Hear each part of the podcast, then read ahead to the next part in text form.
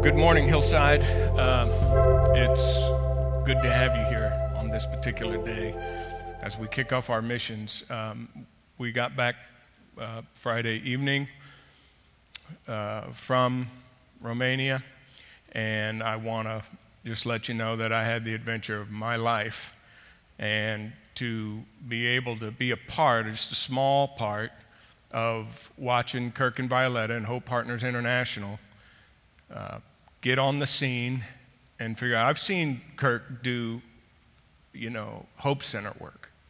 He's got seven Hope Centers, he can do that. But I've never seen him show up on a scene like the one we encountered there.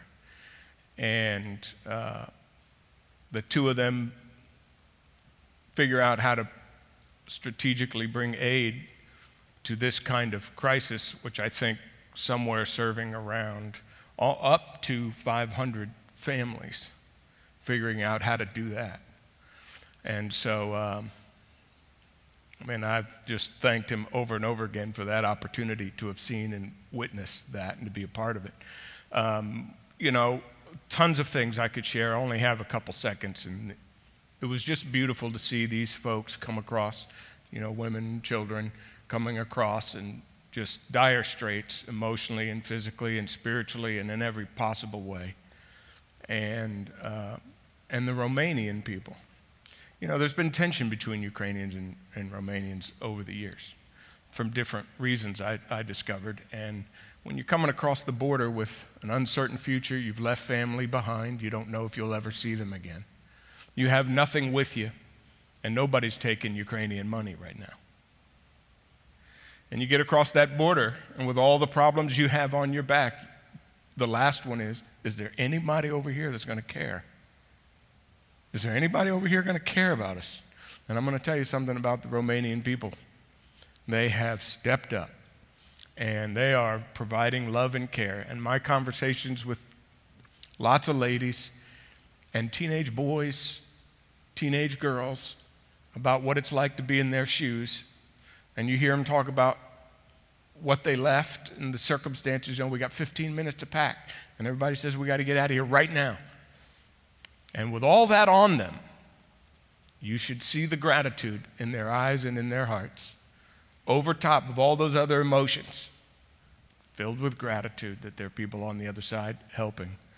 And all those people who are over there trying to help, they don't have the resources to do it. Imagine if we just flooded a bunch of people in here need help. Everything you're doing, you got to stop doing. Everything you're using your resources for, you got to stop using it for and, and, and bring it to bear here. Kirk and Violetta come there with resources from here and provide those people with help to care for the Ukrainians. So, we as a church are just grateful for the expertise that you bring to a situation like that. We're on the eastern coast there. And there were no other major organizations there. They're all in Poland, where millions of people are crossing too. To be on that east coast where there's not a whole lot of people, and they come across there, and what do you do? And to be there with Hope Partners was, was a special blessing. So, thank you very much. I want to thank Hillside for sending your pastor over the years most all of you know the story how that he goes all the way back to one of the teenagers in my youth department when I first started in ministry. And even then, God connected our hearts. And whenever Pete gets a call from me and I say, Pete, I'm about to throw you a curve, he's got to get his passport and his suitcase ready because we're on our way. But I want to tell you um, from my chair, you know, in, in a huge disaster like we're facing over there, I need help. And Pete, with his maturity and experience as a pastor, we had a network of about 40 or 50 pastors, both on the Ukrainian side and the Romanian side. And uh, we work in, in six sectors when a disaster happens, whether it's this war, uh, another war, a, a famine, an earthquake. You're looking at six different things that these refugees face that you have to almost immediately stand up with your team or people die. And uh, I watched out of the corner of my eye when Pete would go to these pastors and put the big old Italian hug on them. And I would watch the tears run down their face as God used him to encourage them, follow up on my and Violet's directives. I knew at any given moment if I fell over, he's, he could stand as the leader and, and direct in, in this response. And the personal encouragement that he was to Violet and to me especially. Um, you know, when people in front of you face the realities that the Ukrainians do and the sacrifices of the Romanian people, this is, this is the number one Romanian in my book after this trip of all the Romanians in Romania. My wife was born in Constanza. Her mother still lives in the same communist building that she grew up in, a three room apartment. They survived communism. She came to the United States, put herself through graduate school and college, and God held her as a gift uh, for me and our family and for the work that we were doing. But I'll tell you who the big boss is. That's, the, that's this little lady standing right here. And so we had an incredible uh, opportunity, and the work still lies ahead. We laid a foundation, built a team. Uh, we probably have we have a core of eight staff and, and then the surrounding staff of probably 100 volunteers uh, that are doing this response work. But I can't say to you enough that uh, uh, we, we didn't take an hour's break. Um, you can't during this kind of response. I could not have done it without your pastor. So, from the bottom of my heart, uh, thank you for sending him over to help us and and uh, I'll talk a little bit more about it in the message this morning. Thank you, Pastor, baby.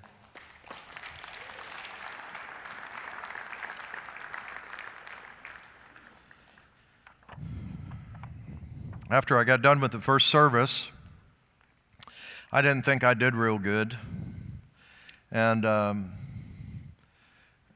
I think what's happening is that, that uh, as we've just gotten back in a little over 24 hours ago, and I'm processing by talking to you about the stories, whether that's globally with all of your missions partners and what we're doing, or this humanitarian aid crisis in this war in Ukraine. Uh, I, have come to realize my emotions are pretty thin. And uh, I told, we went to have lunch, your pastor and I, yesterday, and a little sweet little girl that uh, waited on us had attended your youth department here back several years ago and I asked her for a full glass of ice and, I, and a glass of water. I said, full glass ice. Enough ice that it, it almost looks like it's, it's going to fall out of the glass when you bring it over. I feel like that's the way my emotions are right now. Um, not just for the refugees, the people that we are ministering to, but they represent all the men, 18 to 60, that had to stay behind not trained as soldiers fighting a war for their country. And if you've watched the news, you know, it doesn't quite make, make sense to all of us that we see, you know, 2 million people cross the border in Poland. Why is that? Not Romania, 300,000 into the, the border area where we are. It's because the, the Polish people and the Ukrainian people's language is 40% the same, and the closest train stations to the border that will move people on into Europe and beyond is Poland. And so, for whatever reason, and I've come to learn about God after my 40 years of ministry, that He is absolutely sovereign, and every detail that He is moving you toward the needs of people with are ordered by Him. And so, as I begin this morning, these first few sentences that I want to share with you I've asked God uh, since yesterday. Well, I, before then, on the, the plane ride, it's 11 hours uh, plus uh, a layover and three hours more. So, about 15 hours uh, coming back. And I was on my computer. I was trying to think through what I might say. What was it that God wanted me to say this weekend? This is a commitment that Dave and I made a long time ago. I want to thank him for his, his continual support of our organization as the director of missions. I want to thank um, Gail for her hospitality. We always stay in their home, and she's such a sweetheart. Today, she's making me sugar free brownies. Can I have a witness? And um, uh, I thank the Lord for Mike. I sat and listened to him prepare for today, and I think he's an incredible gift uh, uh, to us here at Hillside and the worship team. This young lady that was here in the middle, I don't know what her position was. I went backstage, and she's got a gift. And I thank the Lord for all that worship does for us here before Pete, the master exegetical teacher, gets up, and I'm sure not in his, his league. Um, but Hillside is my favorite church. You go to Vimeo, you go to all my YouTubes, and you'd say, Oh, you'll say that next week, and so I don't say it. If there was ever a church that I would move my wife and I to that city just to go to that church, it's this church. And I thank the Lord for you. You have no idea how vital you are to this initiative. You have no idea how vital you are to these missions partners and the work that God's called us to around the world. But I am very troubled coming back home to America. While I was there in the war, there we were on the border. I remember it very clearly. I forgot to tell this story in the first service. So we travel from the city of Constanza on the Black Sea, north about 60 kilometers to the border of Ukraine and Romania. And there are military personnel that are there, customs agents. And you see this, this flood of women and children with a bag of clothes, the kids dragging little suitcases.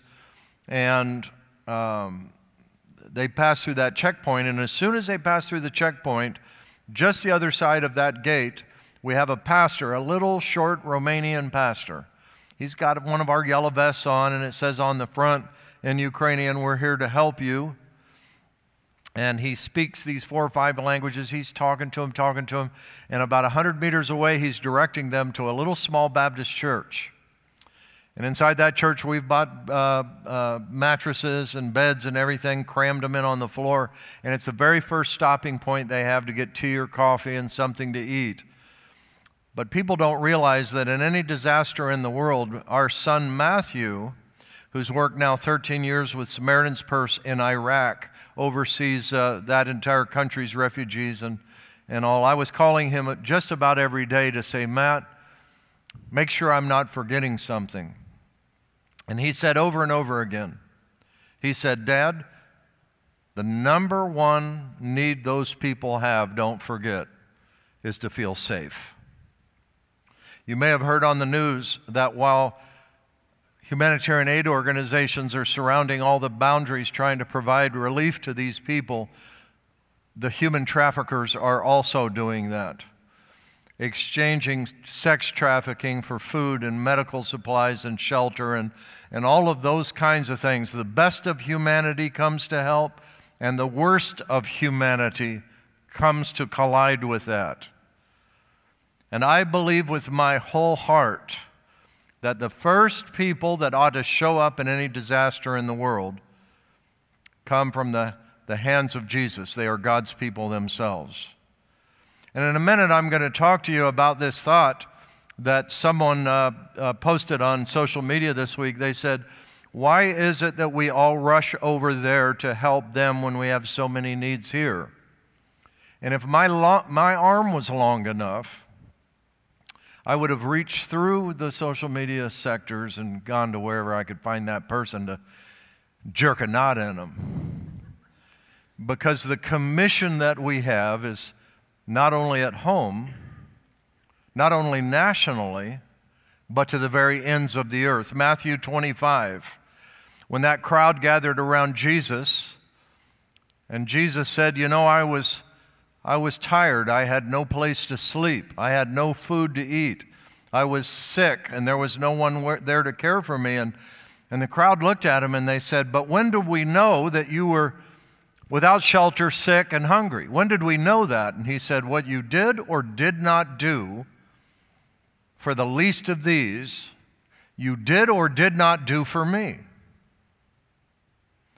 And so, down inside the depths of our heart, All of us, I believe in a church like Hillside, we all want to do something. Some of you have the ability to give, and you have given, and you will continue to give resources. Others of you don't have those resources, but you can give a shared story. You could go to, to Hope Partners International and share one of these videos or one of these stories. When we left, we told all of our neighbors around the cul de sac we're on our way to Romania and Ukraine. They all think we're crazy. But I've gotten messages and notes from them that say, We're praying for you, we know you're over there, and we're following that, and we're telling the story. Tonight we have a meeting at 5 o'clock, and they, they and let me say, let me stop here and, and, and say, Chris Chance and his dear wife, and uh, Brian Hodges and his wife, and the team that surround us for this India initiative, they're waiting on Violetta and I hand and foot. When we landed uh, uh, Friday night, Chris Chance was there, and I watched him as he grabbed our suitcases and was dragging them out to his car and stopped at the drugstore for us. And he helped me rent a car uh, for next week on our travels. Uh, just it, they represent uh, the heart and soul of Hillside, and I thank them for that. But I come back to this thought of what we are doing, we do as if we were doing it for Jesus. Once we get that commitment in our hearts, it's a pretty singular, focused commitment. But what the greatest enemy is in America to both those of us in the church and out of the church is ease. I've got a quote I want to have the guys put up on the screen. It says this the greatest enemy of an anemic relationship with God is ease. In a crisis, we have no one to turn to but God. My son Matt, after about a week, I was talking to him in Iraq, and if you remember, about a week ago, missiles came in and hit toward our consulate office in the city of Erbil, which is about a half a kilometer or a kilometer away from where my son and his wife and all of their team live. I called him on the phone and I said, "How you doing, son?" He said it was a little noisy. We're going back to sleep. We've been through this as a family before. And then he said to me, Dad, remember, here in Iraq, if it had not been for this crisis and all that the Yazidi people and the Iraqi people and the Kurds faced, we would have not had this platform to share the gospel of the Lord Jesus Christ through the acts of compassion that we do.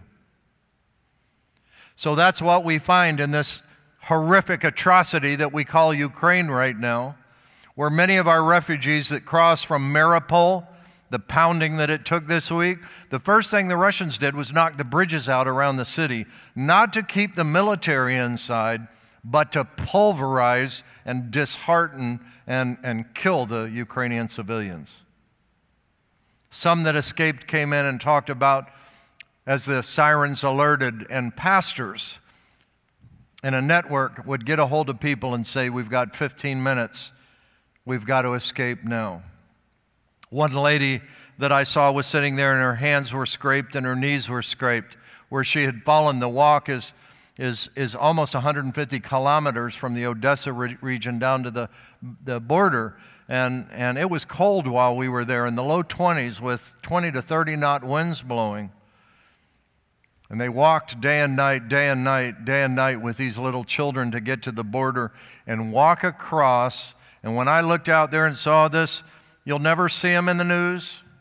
He won't ever make the big social media pages here in the U.S.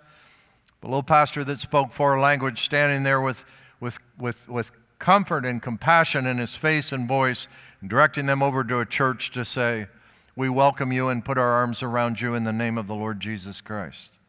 That's a hero. And then we began to fill vans up.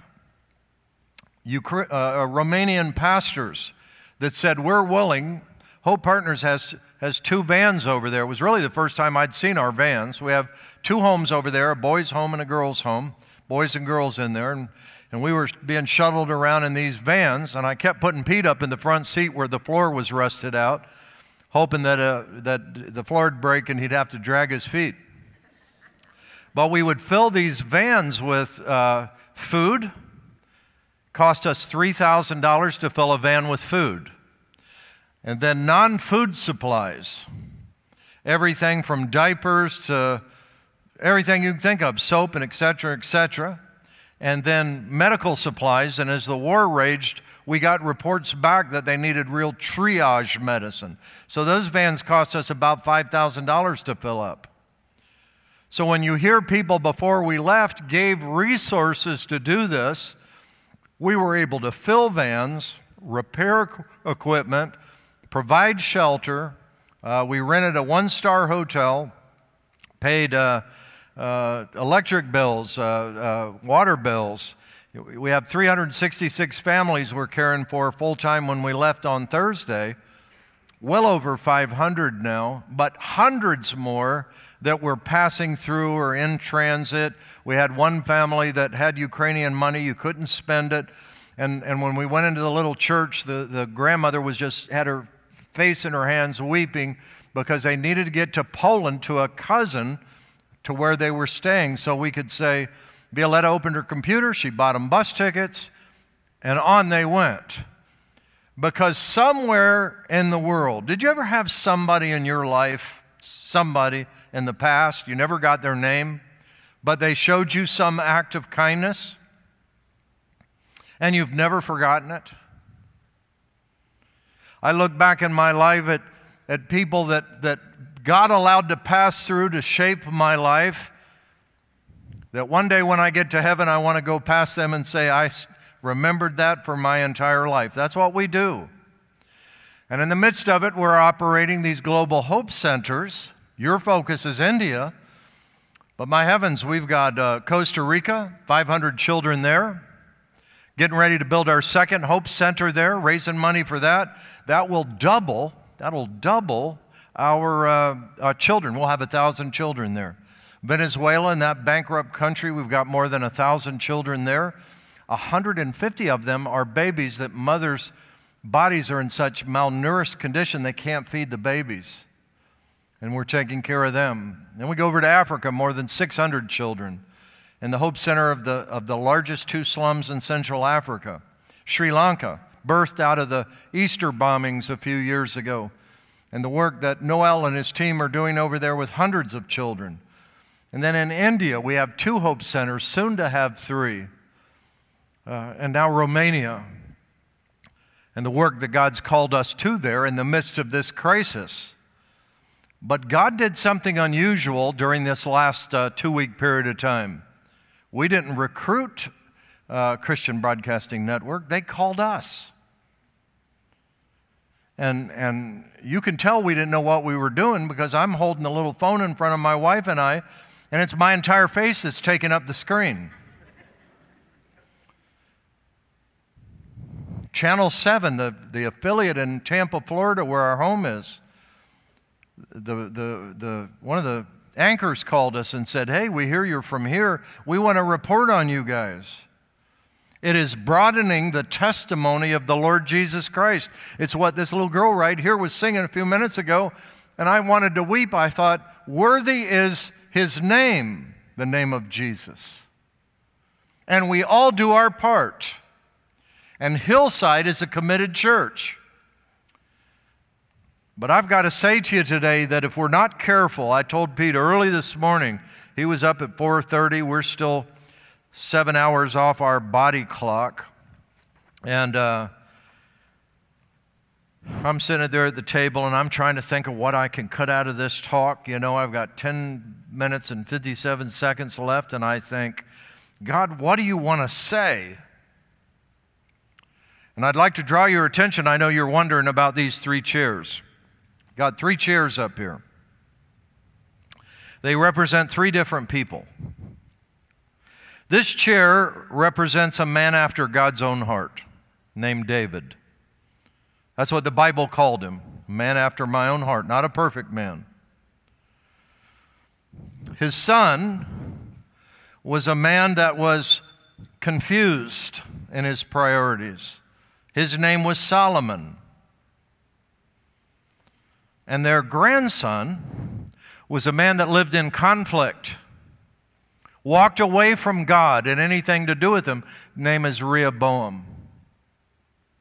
If you look at this one family, your family, my family, we sit back and say, Right now, I'm doing my very best as a grandfather nine grandchildren, three children, all their spouses.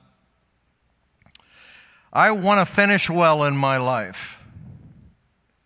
I can see the end of my runway. David sat in a chair. Let's call that chair commitment, okay? Solomon, his wives led him away from the things of God. And all he did in Ecclesiastes chapter 2 was feed himself. We call this the chair of compromise. And then, as a result, Rehoboam, David's grandson, walked away from everything related to God.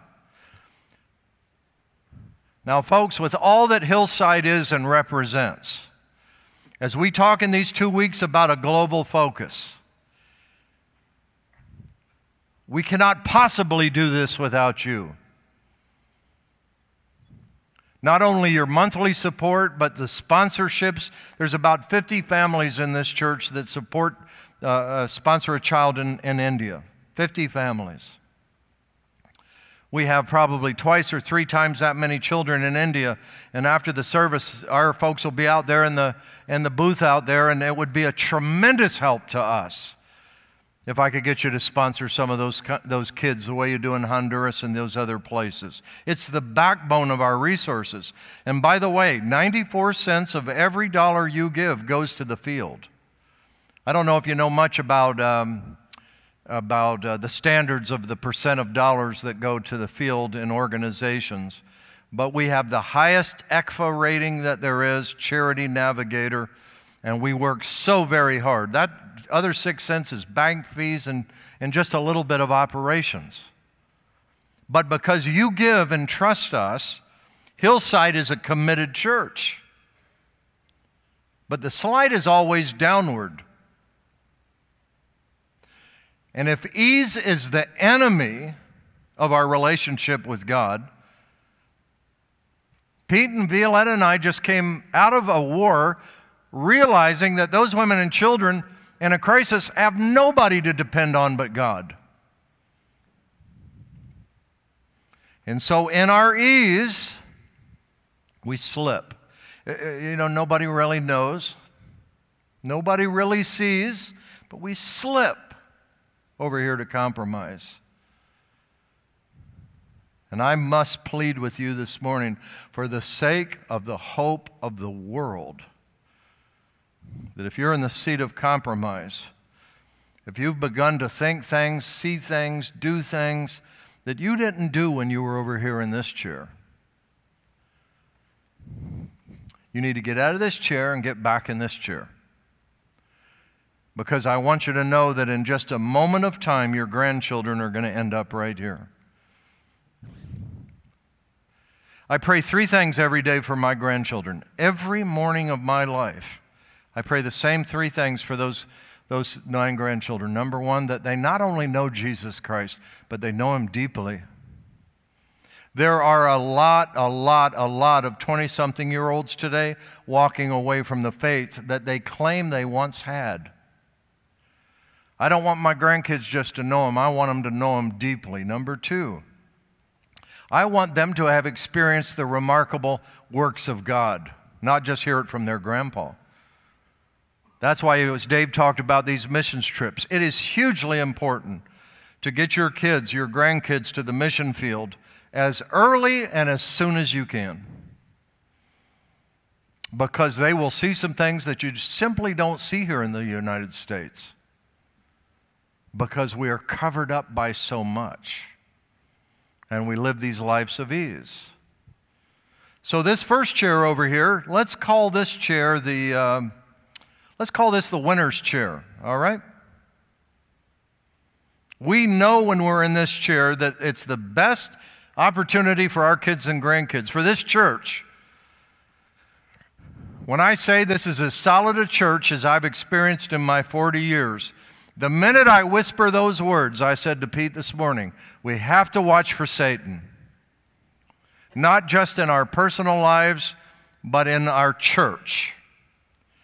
Because about the time we start hearing about anything that is not Christ like, we've moved over into this chair. And missions suffer, Evangelism in our city suffers, the Union Gospel Mission suffers, these partners suffer, and we've made this subtle shift over here. And we've quit on these things. And then all of a sudden, one day we wake up. There's a denomination in the state of Florida where we live. At one time, one of the greatest denominations in the state. They have 400 churches in our state, and 300 are up for sale right now. It's a slow, gradual shift downward. And I've got to say to you, my friends, we know this chair. No, do we not? We know this chair, do we not? That's the winner's chair. This is the loser's chair. You know what I'm most concerned about today? This chair, the compromise. This is what I call the gambler's chair because there are men that are here this morning that are sitting in this chair and, and, and family or nobody really knows, and you're gambling with your legacy and the legacy of your family for the next five generations. And so we come in this morning, and my message to you is, is to get back in the right chair. or the mission can be lost. How do we keep the church and our family from sliding? Number one, the example for them. Are you talking about at home the things of God? When you get done with this service right here, there are all kinds of missions partners out there, things you can sign up for, training you can go to, uh, sponsorships that you could line up for. There are all kinds of things that you can do. But one of the very first steps is, is when you hear the message, if God moves on your heart and the Holy Spirit prompts you, what is it that you're going to do? As Pete said a moment ago, he was at one of our two homes, and a little girl by the name of Denisa, 11 years old, I believe, had a face that you just said, I'm taking her home abandoned, orphan. And Pete leaned over to me and he said, Don't even think about it. She's mine. I said, Dad gummit. And he and Gail are sponsoring that little girl. The first sponsorship we'll have in Romania. What's your example? What is the environment that you're going to build around your families that we're going to maintain in the church? You know, when Pete got up and, and did his first opening year vision messages, it was two part, and I think he, he got sick or something and had to do it like the third week. And I was upset. The first one was so good, I was in Florida saying, I can't wait for the second one. I had to wait another week for the third one. And I thought, every church in America ought to hear this. I hope you own it. The environment we create around our families, the experiences that we give them I hope when you get in your car today that you'll say to yourself, What did you kids think or what did you learn? I was at the coffee machine here a few minutes ago, and two girls had just come out of, I guess, their Bible study classes, and they had two little things that they, they painted and put together. And I asked them, I said, Did you just do that in Sunday school, my old term, or Bible study? Yes, sir. I want them to be impacted by the environment that they're in. I want them to be impacted by the experiences they have. And the last thing I want them to, to experience is the examination you do for yourself. A good talk that a husband and wife should have about how we examine each other. Talk about the things that we want, that we partner with. I'll be done with this. So the last night that we're in Romania, we're in a little clean, good hot shower, cheap hotel. And my wife, she grew up tough. She was in the communist gymnastics program, grew up under that world. she doesn't cry much. And so I'm tired. I go climbing into bed. She's sitting up in the bed on the other side. I look over, tears are running down her face. I said, What is it? And she said, I've not ever seen conditions like these children face right now. I said in my heart, Well, we're going to do something about that. Every one of us put together can make a difference in this world. So here's the last story, and I'm done. So we have these old vans, and it's really kind of funny. We got the Hope Partners thing stuck on them. We've paid the money and got them filled up with medicine and food and all that stuff. And these little Romanian pastors come up that are willing to drive them all the way to the Odessa re- region in the war to drop them off to other pastors. You know, I, I, was, I was coming home and catching up with my social media to see what my director put on there, and I saw this myriad of all this stuff people put on there. And I go, Do we really understand? There's a fellow by the name of, I think it's Florine. Did I pronounce that right? Florine? A little short fellow with a perpetual smile on his face. He's in one of the vans, and we walk up. They're driving to the war with these supplies. We get together as pastors and we pray over them. Their families are there, and they have no idea whether they'll come back or not. I remember saying to Florine, What's the hardest struggle of three days up and back? He said, I, I, I'm so tired I fall asleep at the wheel. I said, Let me go with you. He looked at me and he said, No, Pastor. I said, No, you got to let me go with you. I'll go. No, Pastor. I said, Why not? He smiled and he said, Because you got to go back and tell the people in America what we face.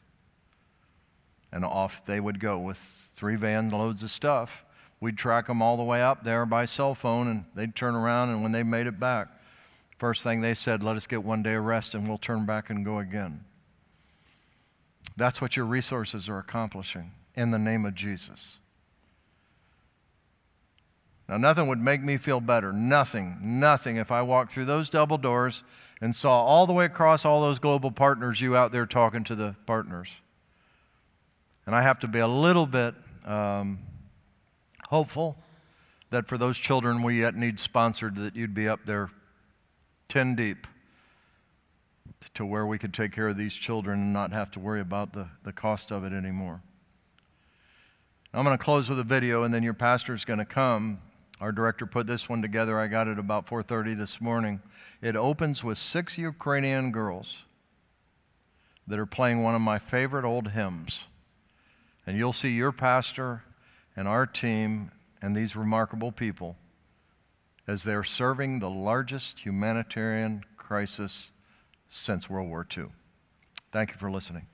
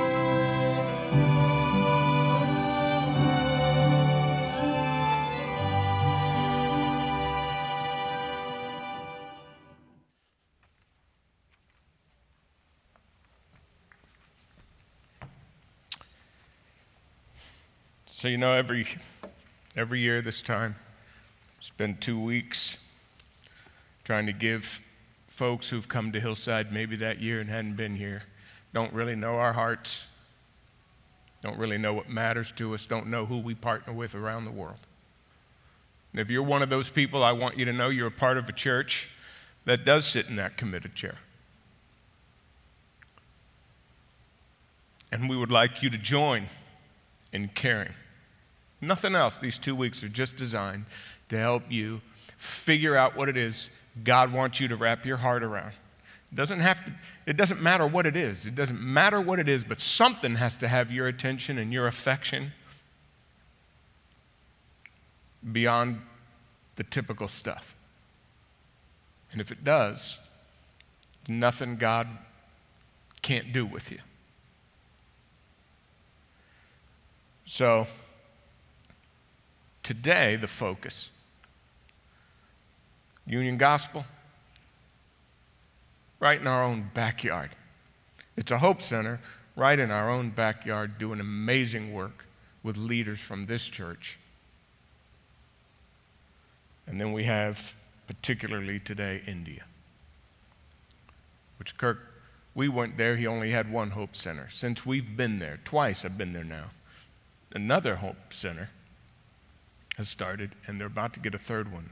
And we are the first church, first church, that get to hear today that there's a bunch of new girls that have just joined.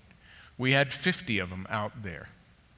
The first service sponsored 32 of those 50. There's 18 left, and I said, second service will kill that.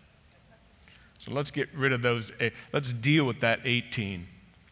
Let's make sure those kids are sponsored and be the first ones in this new initiative there. Thank you for all your support, prayers, everything. Uh, because God's done great things. We have more to talk about. I, I, wish I had time to tell you all the stories and all the things I'm thinking right now. We just, we just don't have it. But let's stand to our feet now, and uh, we're going to be dismissed. Thank you, Kirk and Violetta, for being here. I want to tell you something. It's hard to give it. You come off of a trip like that. He did, we didn't have. There was no time to give, prepare for a talk. You got to do that in the hours, wee hours of the mornings that you have left, with just exhausted, and uh, and to be willing to come off of that plane, be here for a day, and figure out what to say to you today. I'm just really grateful for your words and your work